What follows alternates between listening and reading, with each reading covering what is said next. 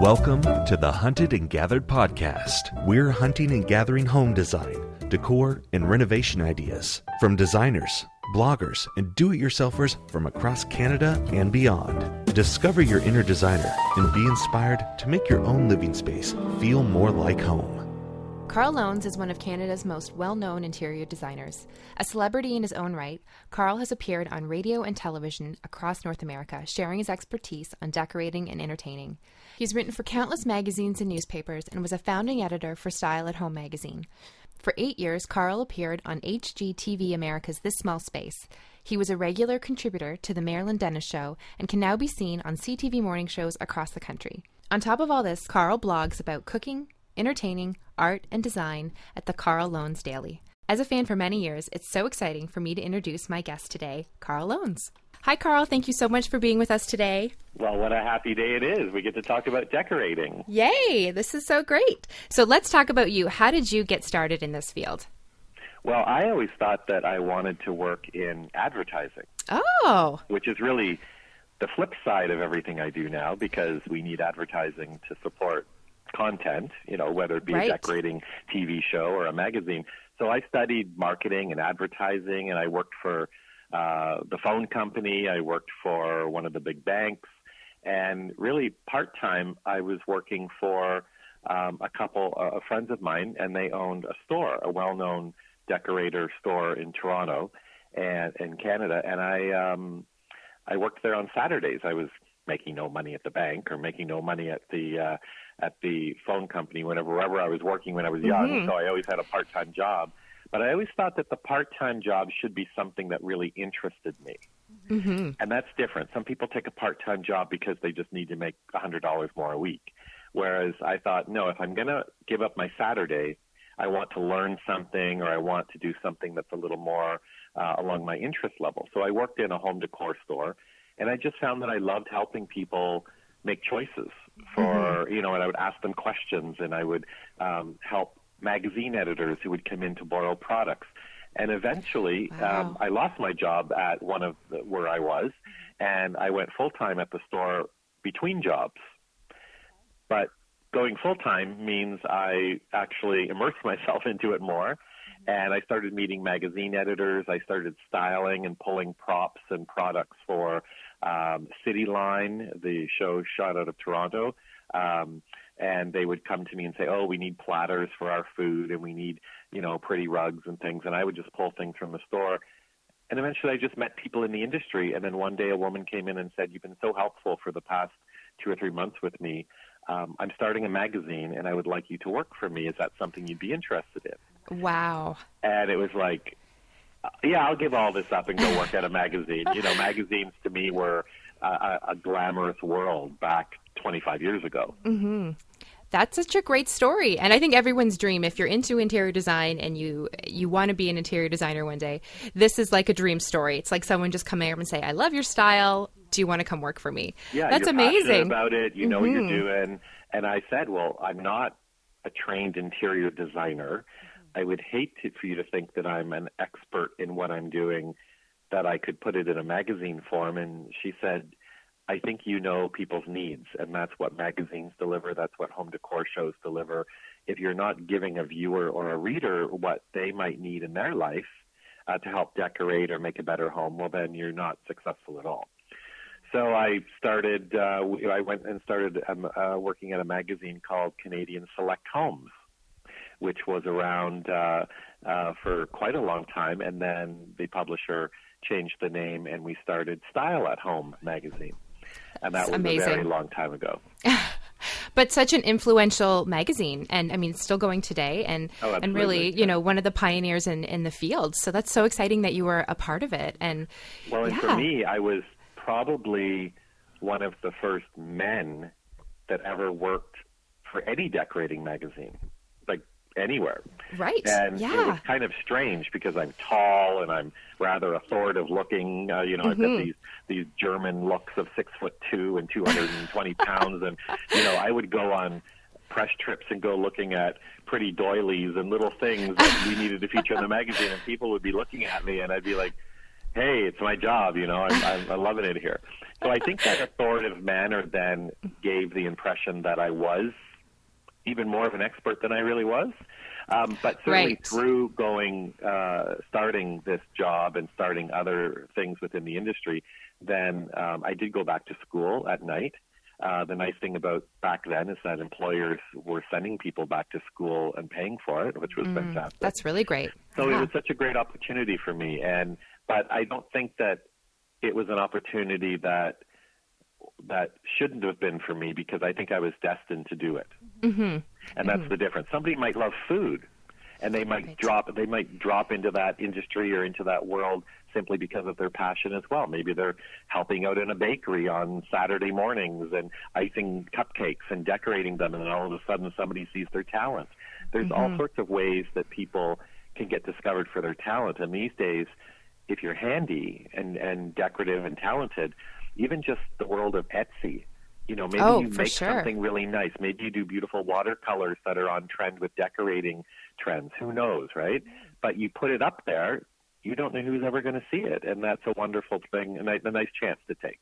You're exactly right, and I think it's so neat that you you pointed out um, that you know if you have that passion, you can just follow that passion, and you know it, it might lead you somewhere. It might not lead you somewhere, but it might lead you somewhere, and it's it's better to do something you're passionate about than you know just kind of go through life. Um, doing what you like but not what you're you're really passionate about so thanks for sharing Well, that i you love know, that story um, I, I had an I had an uncle who had five children, a wife, um, and worked at the car plant, and he did his job. I don't know that he was extremely passionate about being on an assembly line, but you know what?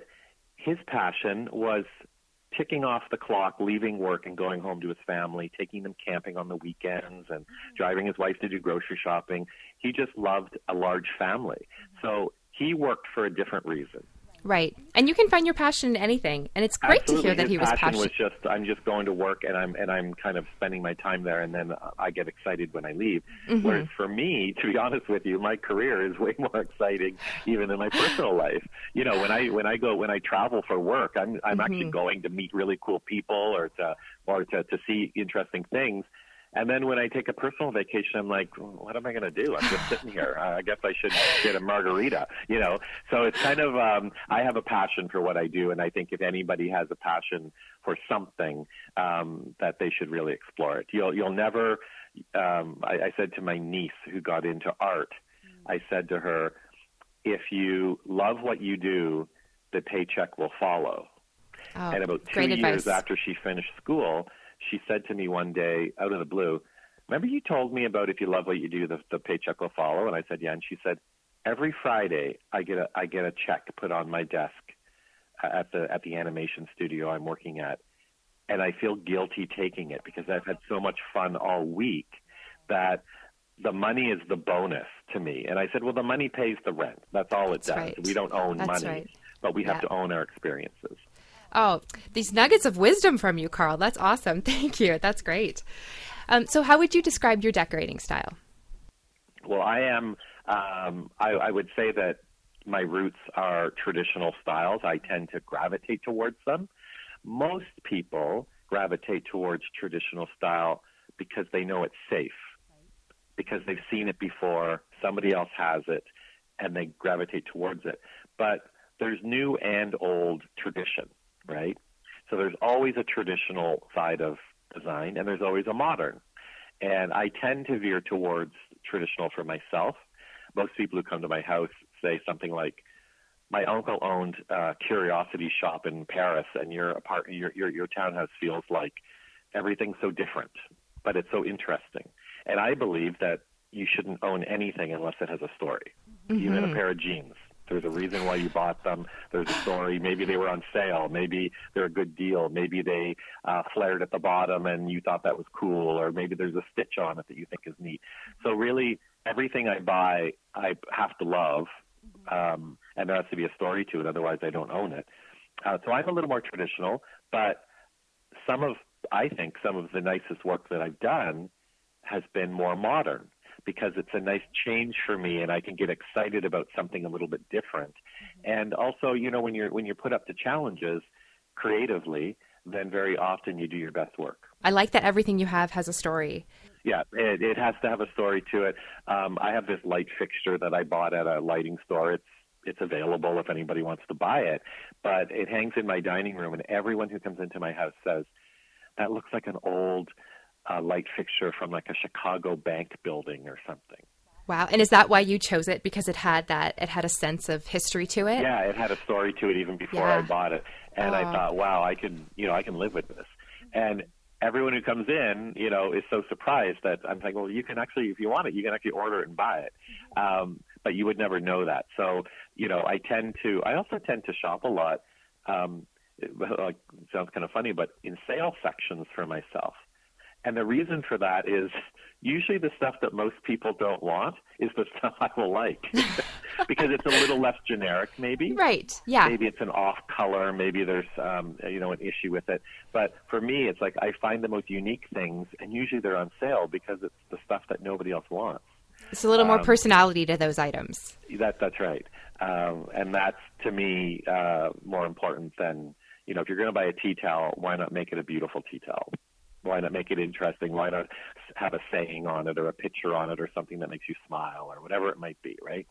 Exactly. Oh, for sure. I've seen pictures of your um, of your townhouse, and I'm going to put uh, links to your your most recent renovation of your dining room and the light that you're talking about. Actually, oh, up on yeah, yeah, up on exactly. our site. Yes, it is a beautiful light, and it's funny that you said that because when I saw it for the first time, I thought, oh, what a gorgeous light, and I thought, oh, he probably got it exactly. It's some some antique store, or, you know, traveling or something like that. And then to hear it's just you know something that you can go out and buy or buy online, um, I think that almost makes it more special too because you've put it in a uh, you've shown us how you can put it in a room and really just change the feel of it. I'm sure if it was hanging in a really modern place, it would take on a completely different feel. Absolutely, and I, mm-hmm. I uh, to be honest with you, most of the older furniture that I buy, like my dining table, um, actually my dining chairs, my sofa, all, almost actually all my vintage or older stuff, I tend to find just online. Like I find it through the Craigslist or the Kijiji ads, and you know, surfing through is almost like a little sport. And you think, oh, look at that cool little Art Deco uh, bar unit. Wouldn't that be great? But I try to think that would be really great upstairs on the wall just outside the bathroom to hold or like a little laptop desk. It doesn't have to be used what it's there for, right? Or how people are advertising it. And I think that's another thing. You know, a, a, an ottoman can sit at the end of your bed, or it can sit in in your front foyer rather than sitting just in front of the sofa. But if you find something you really love, try to think of a good use for it mm-hmm. and maybe an alternative use as well. That's such a great tip. Another good tip from you. Um, and I like that you, um, you know, talk about buying things on Craigslist and Kijiji, and that really is a great way to save money when you're decorating. Well, and you're buying local. You're saving the landfill, like the, all the good parts of it. And you know, I, I don't, I don't drive a car. I don't own a car because I live in the middle of the city. Uh, so I always say to people, "Hey, love the mirror you have for sale. Um, I certainly will pay your asking price if there's a way that you could deliver it to me. They're like, you know what? Can you wait till next Tuesday? I'm coming downtown. Yeah, I'm, I'm not in a rush for your mirror. I just want to. I really love it. I'll tell you. I'll, I'll pay you cash for it. I'll buy it. I'll I'll pay your asking price. I'm not going to bicker with people about mm-hmm. a price. If I love it, I love it. Right. But I need you to get it to me somehow.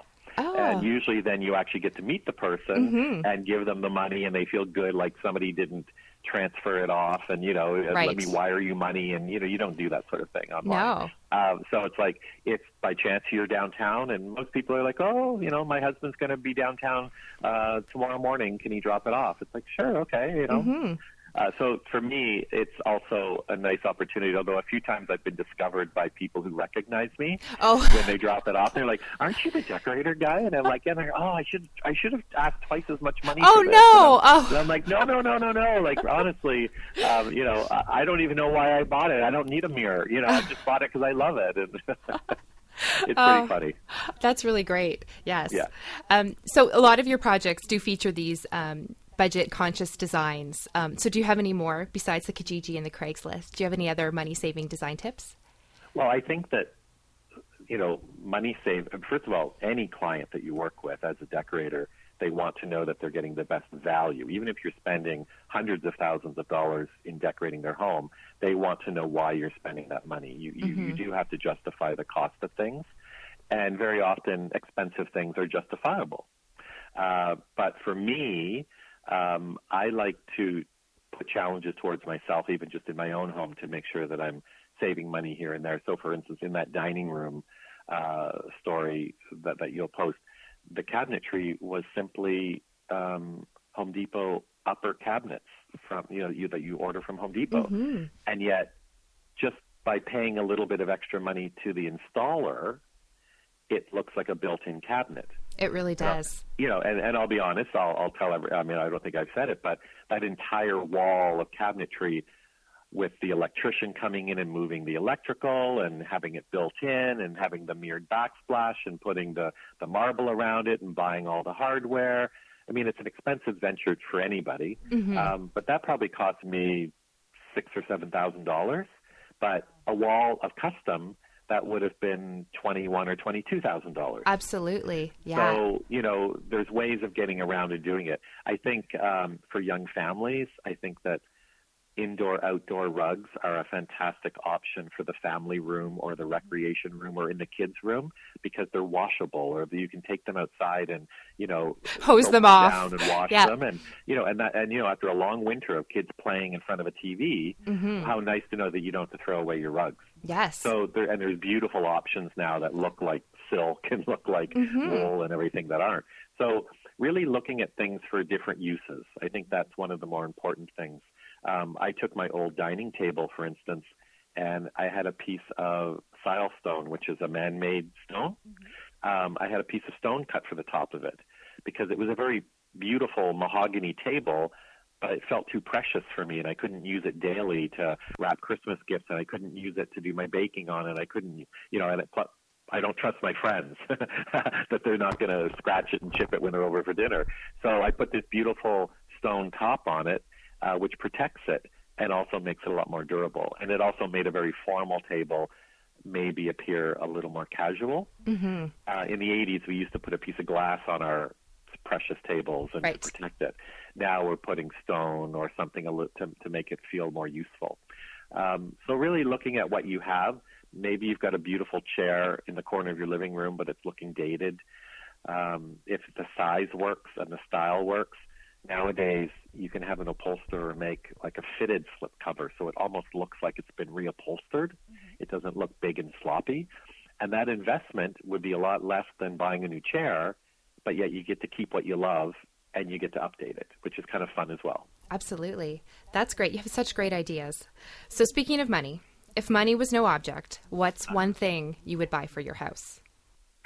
Um, you know what? I live in a in a Victorian townhouse, and you know, you buy your house because, believe it or not, because of the architectural style. I mean, when you buy it, you get it. Some people have an arts and crafts style home. Some have Tudor. Some have Victorian. Some just have modern, and that's good too.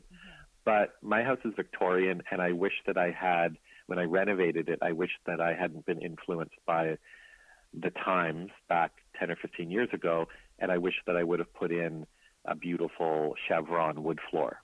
Oh, that would And be And I know that chevron wood floors are a bit trendy right now, but to be quite honest, I looked and looked and looked for them back 10, 15 years ago and couldn't find them. So I wish that I would have had all the money in the world to import old chevron flooring from France and put it in my townhouse, and it would have made life so much more beautiful for me. yes, every Um, time to walk in and see that, that would have been amazing. Yep. So for me, it's like, boy, that's the only regret I think I have in decorating. Although my very smooth walnut floors are lovely. Um, if I had, I live in a townhouse, so if I had a, a, a separate house that wasn't attached, um, I would love to build almost like a glass atrium over the front of it Oh, okay. so that uh, first of all, city noise would be blocked. Um, you have full control over the little bit of space around the front of your house between the house and the glass. It's almost like putting a greenhouse on the front of your Yes. house. And I've seen it done a few times in England, Mm. and it gives a really modern edge feel to a really old home. Wow. Um, and my house is so old that you know preservation is a big part of it. So it's almost like I was like I would encapsulate in glass to give it a modern feel and quiet it down. And certainly it would be a lot warmer in the summer in the winter because the old terracotta brick actually leaks a lot of uh, cold into the house during the winter and stuff. right. But I love my house. So the, that that would be if I had all the. If, first of all, if municipal guidelines would let me do it, but also all the money in the world as well. Uh, but it's nice to dream, and it's I, I, love that you have a plan, even you know, for something like that. And I would love well, to see that. Like that would maybe be great. that idea I do for somebody else in a bit of a smaller, different way. That's you the, know, the like best thing I about say, your hey, job. You know, the, the, the old stone, the old stone on the back of your house is beautiful. Don't don't take it away. Let's just build a greenhouse. You know, attach a greenhouse to it so that it's preserved forever. I don't know, but my little idea. I always have this romance idea about uh, about a greenhouse off my old house. Oh, that's wonderful. And with your job, you can maybe one day make it a dream. Maybe it's not a dream for you, but a, a dream for a client. That's, That's right. awesome. hmm So, what about a favorite space that you've been designed, that you've designed, or you've been involved in creating? Do you? Do, I'm, I'm sure you have lots and lots, but is there one that stands out for you? Well, the best and most challenging one that I had wasn't really a real uh, space to be used forever.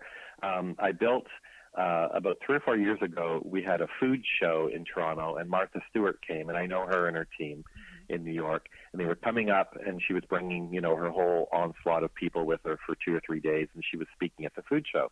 So I put up my hand to the organizer and said, "Can I design a green room for Martha and her team to hang out in?"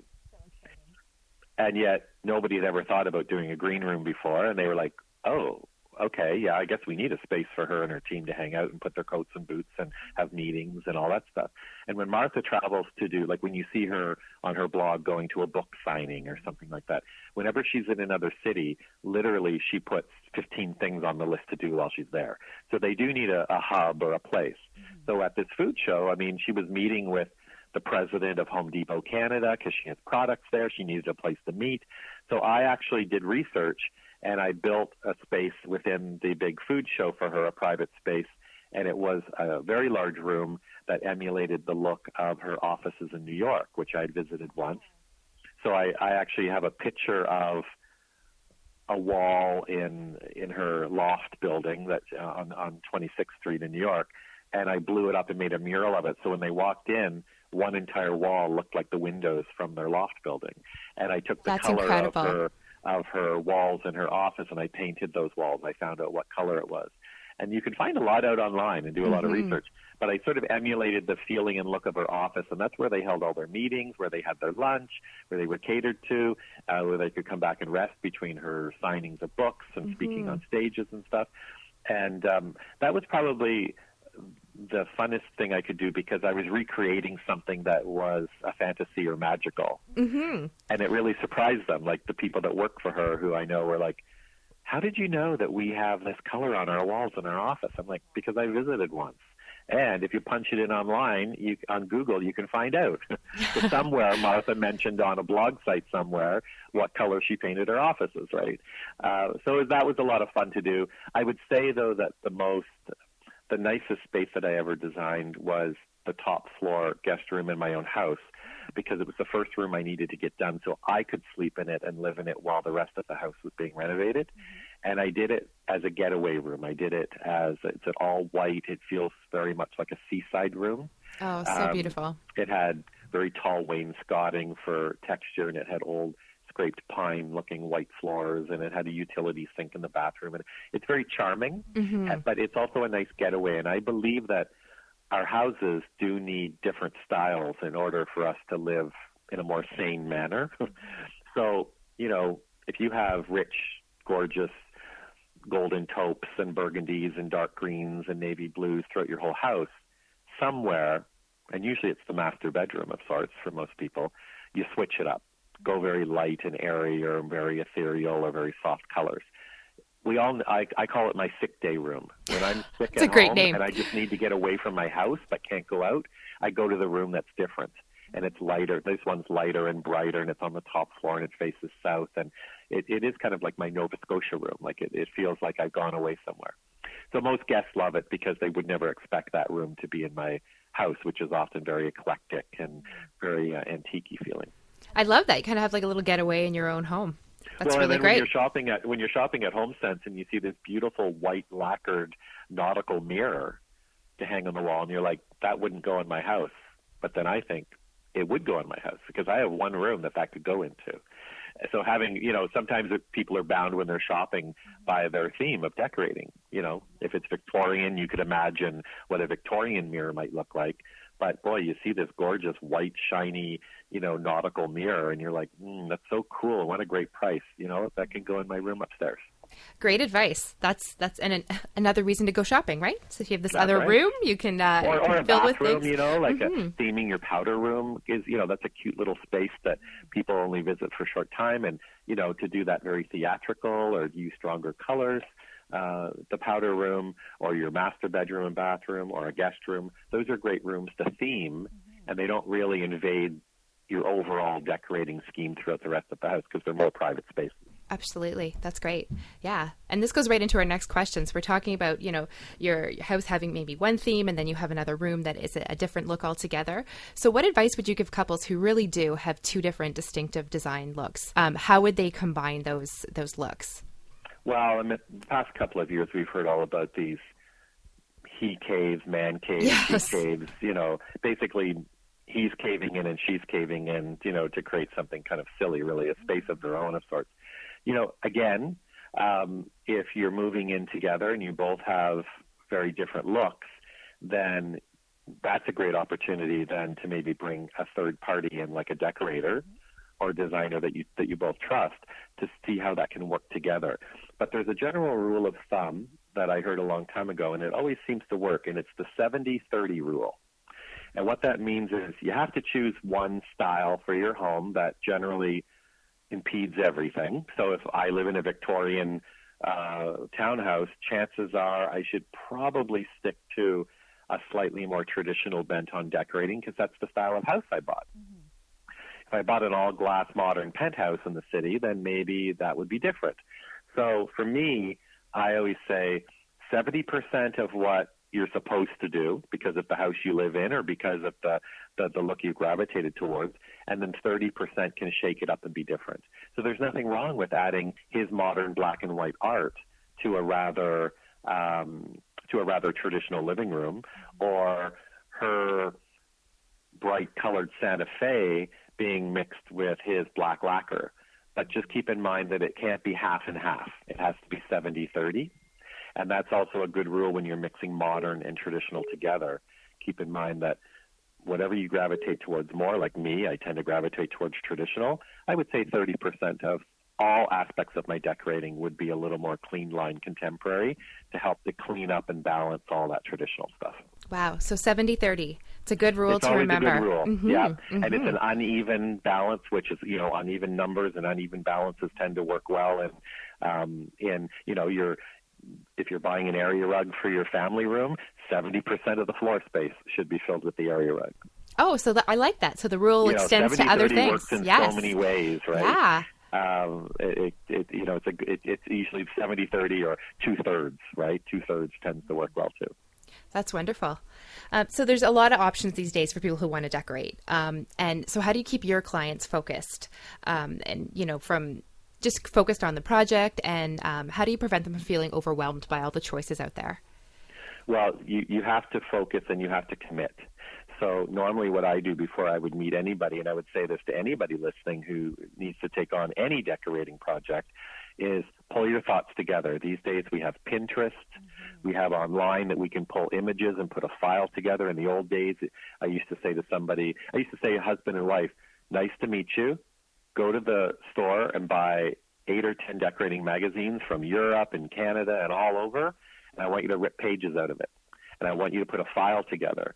And once you put that file together, then I want you to commit to sitting together and taking away 30% of what you put in there, because then you're going to fine tune your look and you'll really be able to establish it. And it does help the, it sounds cheesy, but it really does help people then focus. Once you do that and you assess it and you go, wow, I, every room in, every room in these pictures has large white fancy moldings and paneling on the walls. I must really like that look how can we achieve that in the home? Or wow, look at um, all these rooms that have technology in it. I love rooms that have big TVs and you know have speakers hung on the walls or whatever it might be. Go for it. So it's really about helping yourself define the things that you might not even know that you wanted.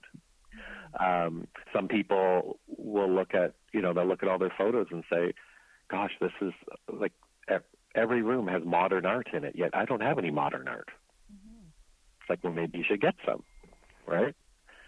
Kind of works that way. Oh, that's great. And I, I think a lot of people maybe not even are, are aware of the style or the things they like and they can you know that will really help them kind of narrow it down or you know whether it's looking at their magazines or their pinterest pages or even just you know on their instagram like all the the different pictures that they've liked um, you know when you look back at what it is you kind of do get a sense of what you what you gravitate towards or maybe what your style yeah, would mean, be it's no different than saying oh i'm going to help you buy a dress so you know what I'm going to do? Just give me 10 minutes to sift through your closet because I'll get a sense of what you tend to gravitate towards, and I'll see the weird I'll see the weird blouses that I that you probably never wear that you bought or a few things. But at the end of the day, it's like you know what? You tend to gravitate to all your fancy dresses are black or navy blue. You like dark colors. Is that something that you would admit? Great. Let's go find a dark. You know, at least we start with something, right? Um, and that's kind of how you work. But you do the same with the home. It's all about let's look at the obvious and then whittle it down, define it, and then start new again. So for me, when I help people, that's kind of the first um, assignment I give them. And usually by the time I come to visit them, they're like, wow, like we really realized a lot of things through doing this little, uh, this little project ourselves. Um, and it's going to solve a lot of arguments between husbands and wives. That's really. perfect. That's, that's what yeah. it does. Yeah, that's such great advice and really common sense too. You know, that's good. It's simple, mm-hmm. but mm-hmm. sometimes just taking it down to the most common denominator is the easiest way to do it. Um, you know, the biggest the biggest thing a, a, a couple who own a house would go through is probably a kitchen or bathroom renovation. Because mm-hmm. in their minds, they probably see it differently. Mm-hmm. And that's when sometimes getting some help to balance out everything in those, all the elements and the colors and the looks and the materials and everything. You know, we know what's out there. I remember once helping a friend when she was build she was going to a builder to choose all the finishes for her house. And she was walking through and she said, I really want terracotta floors in the kitchen. I love the Mexican terracotta. And I said, okay, well, chances are the builder's not going to offer you terracotta floors as a standard, so we have to see what they offer. And in the offering was an ugly orangey brown tile. And she went right to it. And I said, you can't put this in your kitchen. It's not terracotta. It's, it's just the closest thing that you can find today. Mm-hmm. So why not go for the cheapest option that they're offering and then replace it with good terracotta in three or four years? If you really want terracotta, um, you know, and you really love that look. So some people do get affected by the moment mm-hmm. when they're decorating.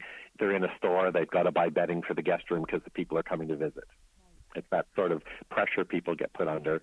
And have you not thought about the bedding ever ever in that room? Have you never thought about the colors and the style and what you're trying to achieve in there? And if you put a vision in front of you and you stick to it, then the end result, no matter if it's a month from now or three years from now, will be what you wanted to achieve.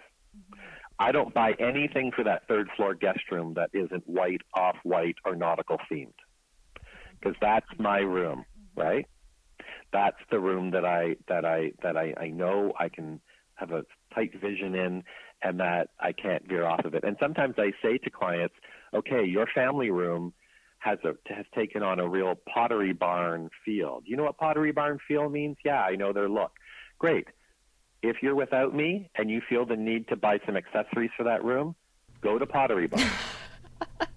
That's great. You know, it's good. And, yeah. a crate and barrel a guest room, you could probably imagine it to be a bit colorful, a bit modern or contemporary, rather than too too folksy or too farmhouse.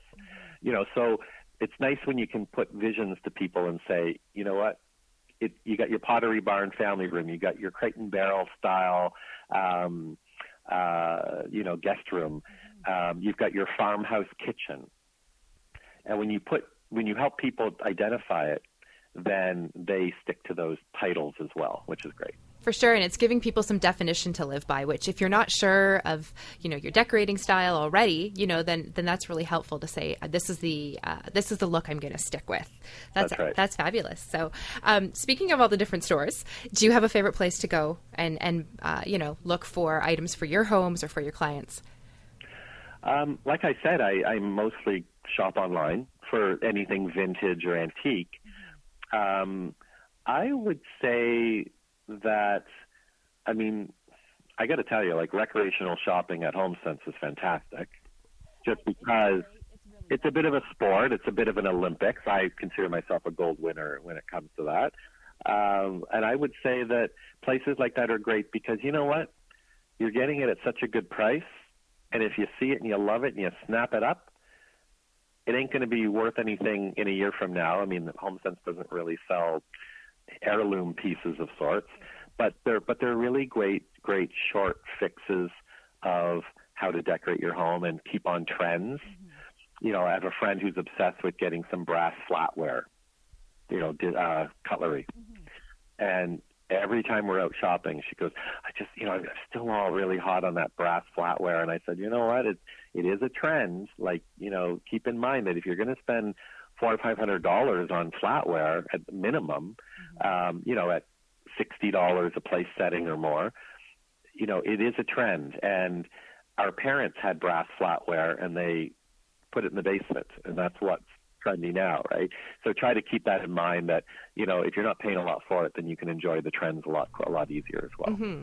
And if your friend really loves it, then she, you know, she'll likely love it for a little bit longer than maybe it's trendy, too. I think so, but she's only mentioned she's loved it in the past year, which means she's been affected by some of the trends, I believe. For sure, for sure. Yes, yes. Oh, it is. HomeSense is a great store. It's my like grab a coffee and just quietly wander through the uh, through the aisle. It's like therapy. It's it's the best. I love it's that. shopping place. therapy. Absolutely. It is. It is. Yeah, absolutely. Yes. That's that's kind of the fun, cheap and cheerful. Um, certainly in uh, Toronto.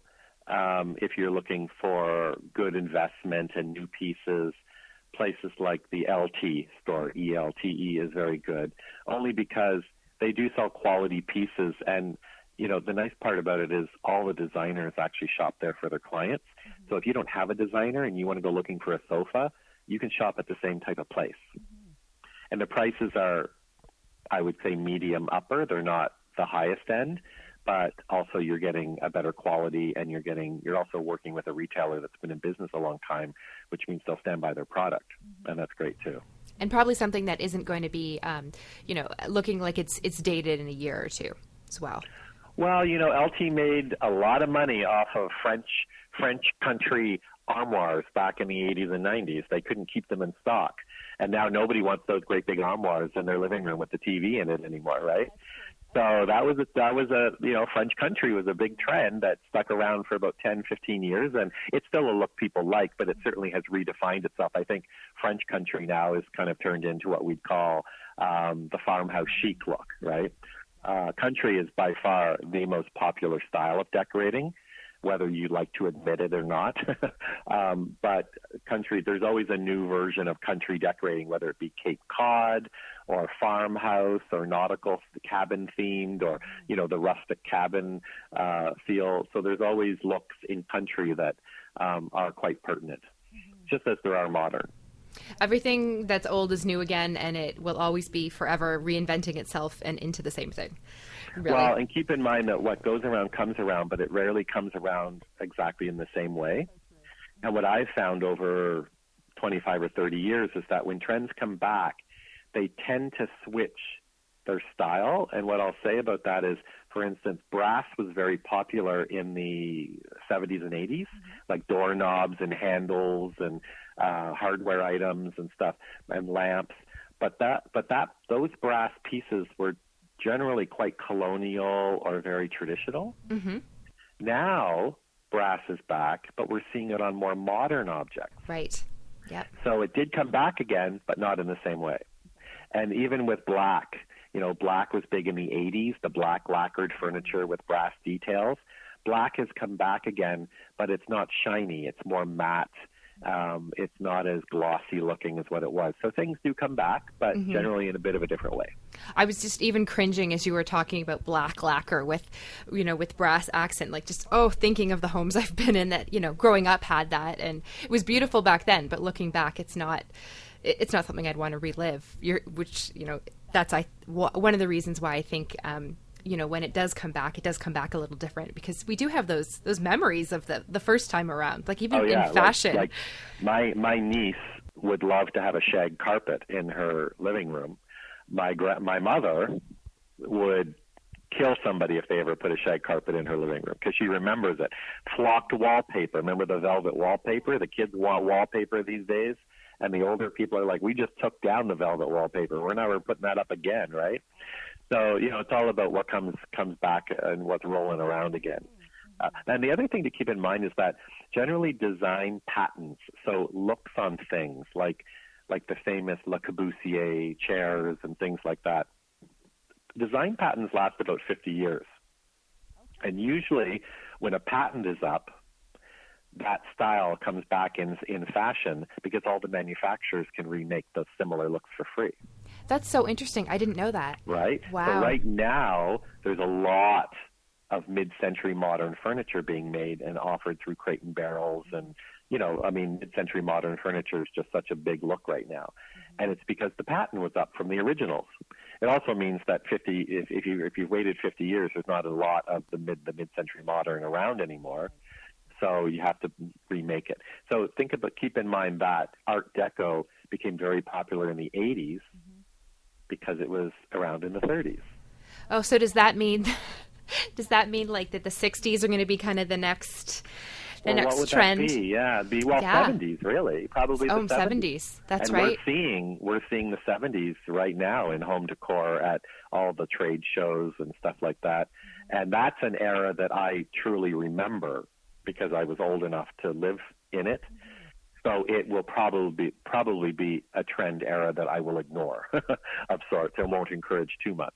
I'm I'm with you on that. Those I, I think they're called super graphics. Do you remember that? Where they would come down off the wall. I, I don't think I could be in a room with with that again. it reminds me We're of romper room or something. Of dusty rose pink and brown and brass and lots of velvet and crushed velour and shaggy, like lots of textural things. Everything was textured. Remember the family room in the oh, 70s? The yep. wood textured wall, the, the shaggy panel. carpet, mm-hmm. the panels.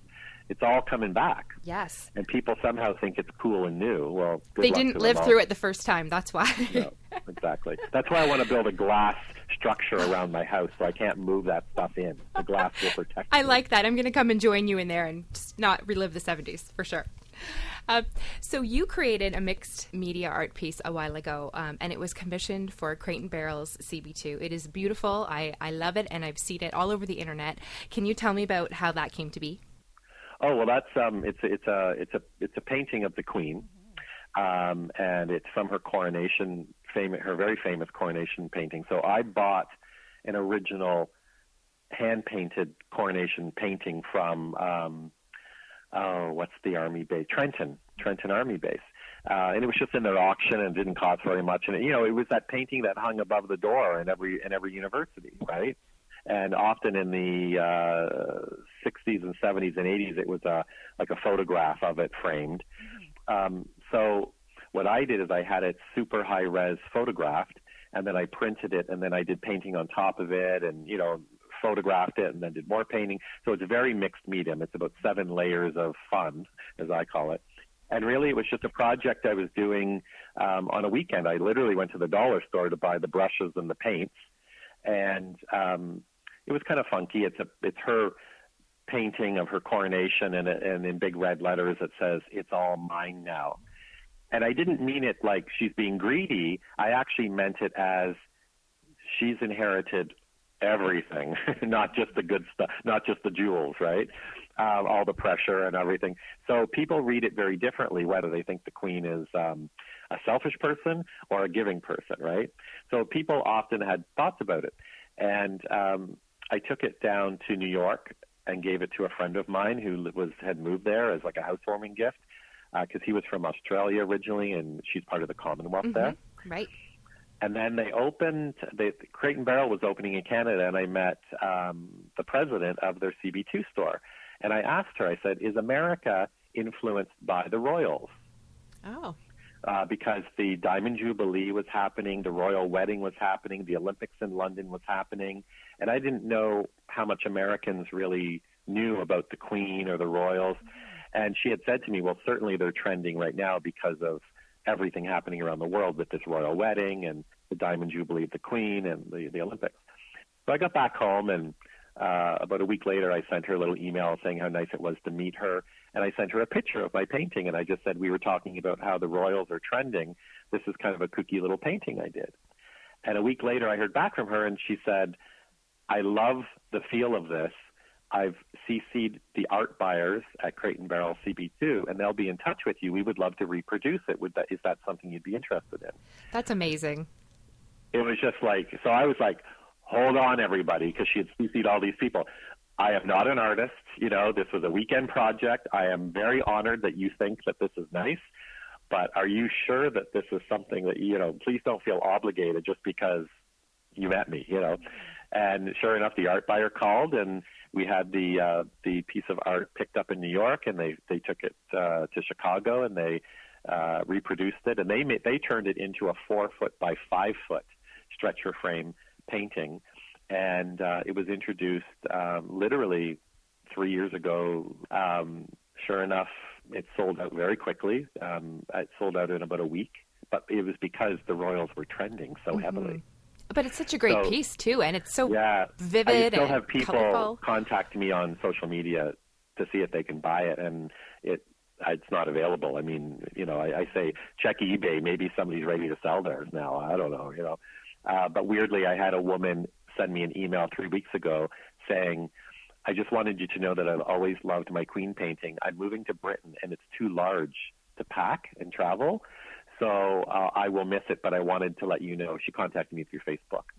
And the next day, I had an, a real estate agent from California email me to say, Can I buy your queen painting? I still love it. I can't find it. And I was like, I can hook you up with somebody.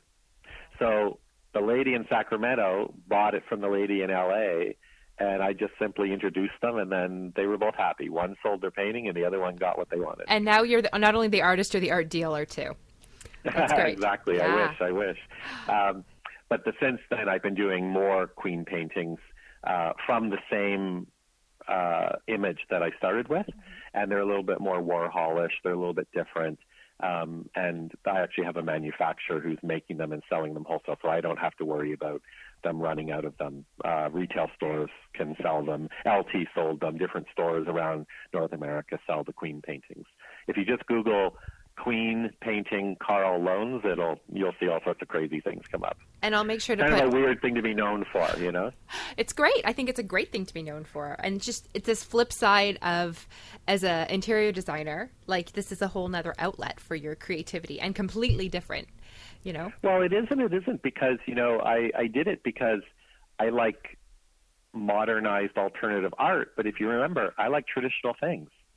So here's this traditional painting that you might recognize, but updated and made modern with you know some graffiti on it and mm-hmm. a little more colorful and a little funkier. So I like that mix of, of, of what's happening. My 70% traditional painting got 30% on top of it. Oh, right? there you go. Yes, you brought There it all right go. back.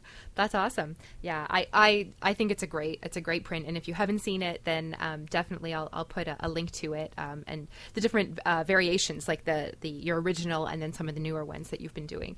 It's exciting. Yeah, Yeah, they're fun to do. Yeah. Mhm, mhm. So, are you thinking of doing any more? Any other, you know, uh, not not Queen themed? No, I stick just with the Queen paintings. I, I recently um, finished one, which will be launched uh, for the month each each year in the month of June for LGBT rights, and and basically the painting is the Queen, but her whole silhouette of the Queen has been done as a beautiful rainbow color. And the Queen recently endorsed um, gay marriage throughout the Commonwealth countries, so there's a certain support that she gives the LGBT community. Uh, so, th- but this painting will only be sold for charitable reasons uh, to help different uh, either LGBT youth or elderly or single parents or stuff like that. Oh, that's awesome. Yeah, it's fun. Very it's great. fun to sort of give it new life and try something new, and then people like it, and then say, well, let's have the money go to charity. This is a great opportunity to help. And, you know, people buy it. They're decorating their house with it, which is what I do. Uh, so it's a home decor item of sorts. Uh, maybe one day you'll find it at HomeSense. I'll stumble across it when I'm I'm in there with my coffee. Yeah. exactly. Uh, so um, art is something that people often overlook when they're decorating their house. And as a designer, you know, you you know how to bring it in and, and how to showcase it. But um, for for people that um, you know don't have a designer, or even even when you're choosing arts for choosing art for your clients, uh, what's one thing that you, you you know you keep in mind when you're when you're choosing art, or that you can share uh, for people at home listening who want that piece of artwork that's just going to really just be the make their room pop? Well, you're either an investor in art or you're not, and most people truly are not. Um, you know, most people have a, a sweet spot at how much they'll pay for art as well. And I think we could all think about that. What, you know, if I really, if I was at an art show and I saw this beautiful painting and I loved it, what would be my sweet spot? How much would I pay for it? Mm-hmm. And for me, for instance, um, I was stuck for the first 40 years of my life thinking, I don't think that I could ever pay more than $1,000 for a piece of art. Mm-hmm. You know what? Now I'm up to about 3000 because I learned to appreciate it more of and when I love it I know I love it and maybe I, I trust myself more. But I think for most people, decorating, they want the art to complement the decor of the room if they want to finish a room nicely. So, for instance, in my in my seaside guest bedroom, you can imagine what the art would be. Probably outdoor landscapes, water, mm-hmm. birds, things like that. Um, so I always say to people, artwork can finish the room properly. So let's wait until the end. Because when we finish the decorating of a room, the paint on the walls, the drapes, the patterns on the sofa and the pillows and the rugs, and we can then assess how busy visually is this room? Mm-hmm. Do I need a piece of art on the wall that will help to calm the room? Or do I want to add more text, more, more pattern to the room? Maybe we've gone rather safe with not that much pattern, so a piece of art can help give us some movement in the room. Mm-hmm. So I always use art to balance. Uh, some people say, I have this piece of art. It was my grandmother's. I love it. Uh, and that becomes the jumping off point then for the room to decorate. But always consider your artwork and your area rugs to be um, something that you should really have and travel with for the rest of your life. Right? A good Persian rug, you, you know, if you love it and you invest in it, you'll have it for the rest of your life.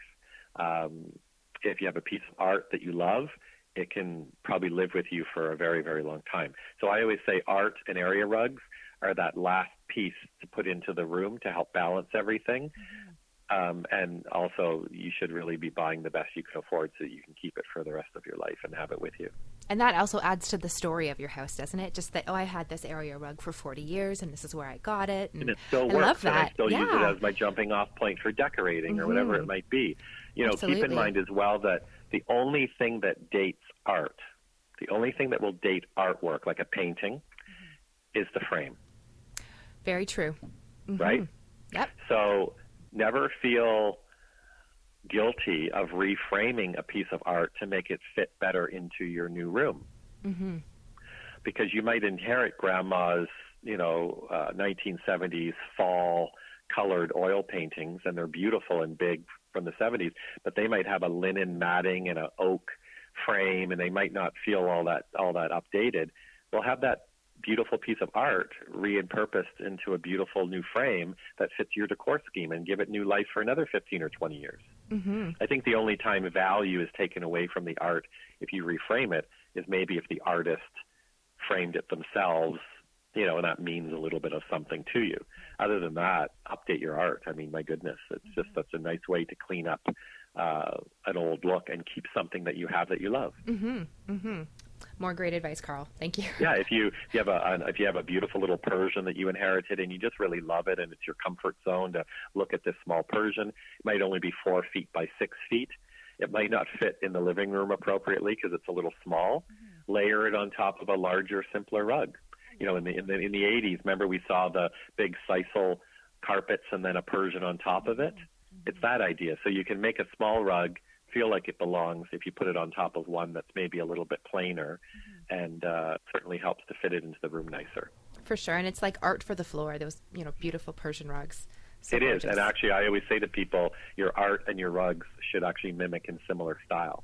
So if you if you love black and white graphic modern art, you should probably choose a rug that's more graphic and modern as well for the room. if you love a Van Gogh type of painting that's very colorful and artsy and uh, florals and leaves and everything, maybe choose a rug that has some floral or some uh, similar tones and colors into it as well. Because we're gypsies, right? We move three or four times in our lifetime. We pack up our paintings, we pack up our rug, we get on our camel, and we go to the next house. And right. those will always look good together. Mm-hmm. That's and no matter where you are, you have that sense of uh, of home because you've Yeah. got your your art and your rugs working Yeah, together. you traveled with it. The other Mhm. thing is that the last thing I'll leave you with art is the middle of your art should be hung 66 to 72 inches off the floor. right. I, and I'm going to put Middle- that in the middle of middle your art. of your artwork. okay. 66 inches. You got really high ceilings. You're going to raise it up. The middle of the artwork should never be higher than 72 inches, even if you got really, really, really high ceilings in your family room. But it's because you don't hang your artwork in relationship to the height of your ceilings. You hang artwork always in relationship to the floor. That's that's super because we walk on the floor. the world, right? Yes, yes. And but I mean, so many, so often, you know, it's it's wrong. You walk into a room and you feel like you have to look up to see Yeah. to and see a great the piece other of thing, art. if you have standard height ceilings in maybe an 80s condo mm-hmm. or in a lower level of your home where they're just seven and a half to eight and a half feet, which is kind of standard, mm-hmm. if they feel low these days because usually people have nine, ten, eleven foot ceilings now. Mm-hmm. Um, the lower you hang your artwork, the higher your ceilings will appear. That's So right. it's a great trick when you're selling your house if you don't have high ceilings. Just lower the nail one inch on every piece of art. That little bit of breadth between the top of the art to the ceiling will make the ceiling feel just that little bit more taller. It's a That's great awesome. trick to do. hmm Yeah. That's great. That's great. Thank you so much. You're just really full of wisdom today. Thank you. This is amazing. It, today's a good day. It is a good day, and now everyone's going to go go home or, or you know stop listening, and they're going to go. You're going to get the hammers out and and rearrange their art. I love it. It's perfect. That's one simple thing everybody can do, right? Because art is art. It doesn't matter if it's a poster or if it's uh, a Van Gogh painting. Art is art. It's on our walls. We have it because we love it. Yeah, Treat it right. and it doesn't cost anything to to lower your nail an inch or two inches or ten, depending on how high you've hung it in the first place. Yeah. So, Karl, what's next for you? What projects are you working on, or, or what's coming up that you're excited about? Well, I've been um, I've been writing a book for five years, and I have a publisher who's interested, and he keep every six months I somehow see him, and he goes, "So, how's your book coming along?" Um, and I it's one of those hurdles that I haven't addressed, but I know that once the book is finished, then I'll be able to sort of live off some of its legs by promoting it and talking about what's in it. And you, you never really get rich from publishing a book, but it becomes sort of a marketing tool for you. So I'm really hoping, hoping that, you know, maybe between now and the fall, I can finish all the words I need to give them. Mm-hmm. And then maybe we can move on so that in the next year or two, I can have a book. And my book would be all these rules and practical advice. And really it's, you know, I always said that if I wrote a book, then there'd be no need for me anymore because everything that's in my head would be in the book. But it's all the rules, it's all the stuff that's going to stop people from arguing amongst themselves at home, like how high should we hang this painting, um, things like that, how to choose colors properly. And the book will be a bit of a guidebook for people to get them started, uh, so that it'll it'll be a reference guide for people who are buying a new home or really, uh, you know, there's there's two people, right? There's people who buy new homes that just want it to be so tiddly boo perfect, and then there's people who are going into their last home, and that's kind of the dream home, and that's they want to get it right because they're going to live and die in that house for the rest of their life. So there's two people that could easily buy that type of book. So I'm working on a book. Um, I'm I'm doing a lot of traveling across Canada to do all the morning shows, not just one morning show out of Toronto. So I go to Montreal and Ottawa and Toronto and Calgary and Edmonton and Vancouver and uh, I know all the producers of the morning shows and I just have so much fun uh, showing people ideas and new products and stuff that are available on the market. And then uh, taking on uh, some projects in my own townhouse to finish up. And usually, as I finish up an area, I photograph it or it goes on my blog or in a magazine or somewhere. Uh, so I'm pretty lucky, right? I everything I do, I actually is around home decor, and I enjoy it. So It sounds again, fabulous. I found the passion, so I'm happy to stay in it for a while. That's so great. Well, we look forward to your book, and um, I think it's a, a great. You know, there's so much information out there, and it can be just overwhelming sometimes because you can go on one site and they're going to tell you one thing, and you go on another site and they're going to tell you something else. So, I would love. Well, I'm to, really lucky because because I've worked in magazines and on TV shows, I've actually learned from a lot of designers mm-hmm. myself, and I've seen what they do, whether and seen if it worked or not. So I always say to people, you can go out and get online and look for all the decorating rules and, uh, that you want, but ultimately cross out the word rule and simply put the word opinion in there because it's somebody's opinion on what works. And what I've tried to do, and I'm not bragging myself up, but what I've tried to do is actually um, assess what all the professionals have done right and wrong, and then keep that in the back of my mind. What does work? What is tried and true? You know, what works 90% of the time for most people? That's the type of stuff I like to give them because uh, personally, I don't care how people decorate. I don't care about the style. Everyone has a different one. But if you're going to do it, do it right. So you're happy right. with it. Right. Yeah. Absolutely. And that's great. And I look forward to reading that book because that's, you know, it's going to be useful. It'll be the one that's on the bookshelf oh, that we keep going to. I'll, I'll, I'll be sitting at Costco signing books one day, and I'll sign one for you. How That'd be that? great at Costco. Yes, that would be great. Uh, um, yeah, anywhere that sells a lot of books would be that's good. That's right. That's right. Oh, that's wonderful. Thank you so much for uh, joining us today, Karl. Um, I I look forward to talking with you again sometime, and thank you for all the great advice um, and wisdom that you've shared with us today. That's great. I had a great time. Thank you so much. Thanks, Karl. Thanks everyone for listening. I hope you enjoyed our guest today. Please visit our website, thehuntedandgathered.com, for more information on today's episode, show notes, and links. I'd love to hear your comments, questions, and suggestions for upcoming shows. And remember, it's not about having the best. A home should be a place that makes you feel your best.